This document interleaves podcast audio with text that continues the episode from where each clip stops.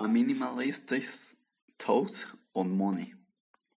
I don't think about money the way I used to. I used to think money was more important than just about everything else in life. So I sacrificed, I, I sacrificed to make money, and then I sacrificed more to make money, to make more, and then I sacrificed even more to make even more, working too many hours, forsaking my health, forsaking the people closest to me, forsaking everything important in pursuit of the almighty dollar. The more things I forsook, the more important the money became. Something was missing. I'm dizzy from the shopping mall. I search for joy, but I bought it all. It doesn't help the hunger pains and a, thirst I've had to drown first to ever satiate. John Mayer. I made good money, nay, great money, during my days in the corporate arena, but the problem was I spent even better money and that was a serious source of dissatisfactions in my life, one that would haunt me for most of my twenties.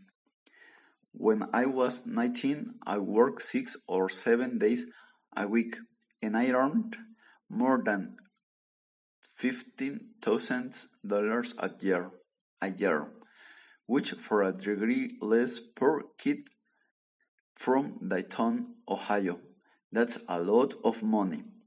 More money than my mother even earned. The problem was that when I was earning 50 grand, I was spending 65. And then when I was earning 65, I was spending 18. 18. Eventually, I worked my way up the corporate ladder, working 300 through three hundred and sixty-two days a year, literally, and I was earning a six-figure salary.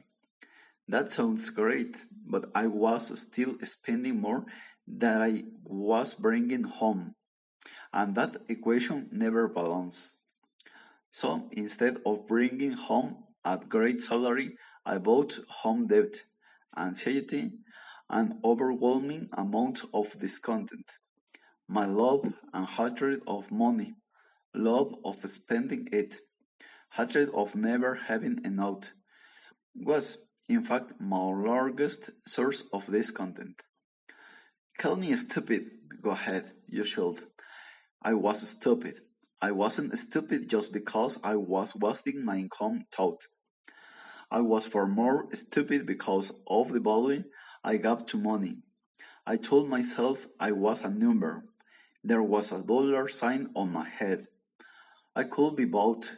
I told others they could take my time and my freedom in exchange for green pieces of paper with dead slave owners' faces printed of them. That changed when I stopped giving such importance to money. I need money to pay rent, to put food on the table, to put gas in the car, to pay for health insurance. But I need I didn't I needn't struggle to earn money to buy crap I don't need. Minimalism was allowed me to get rid of life's excess, so I can focus on what's essential.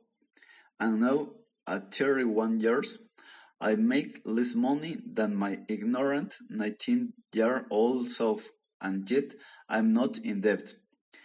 I'm not struggling, and most important, I'm happy. Now, before I spend money, I ask myself one question. Is this work my freedom? Is this coffee worth two of my freedom? Is this shirt worth three thirteen thirty of my freedom? Is this car worth twenty thousand on my freedom? In other words, am I going am I going to get more value from the thing I am about to purchase? Or am I going to get more value from my freedom?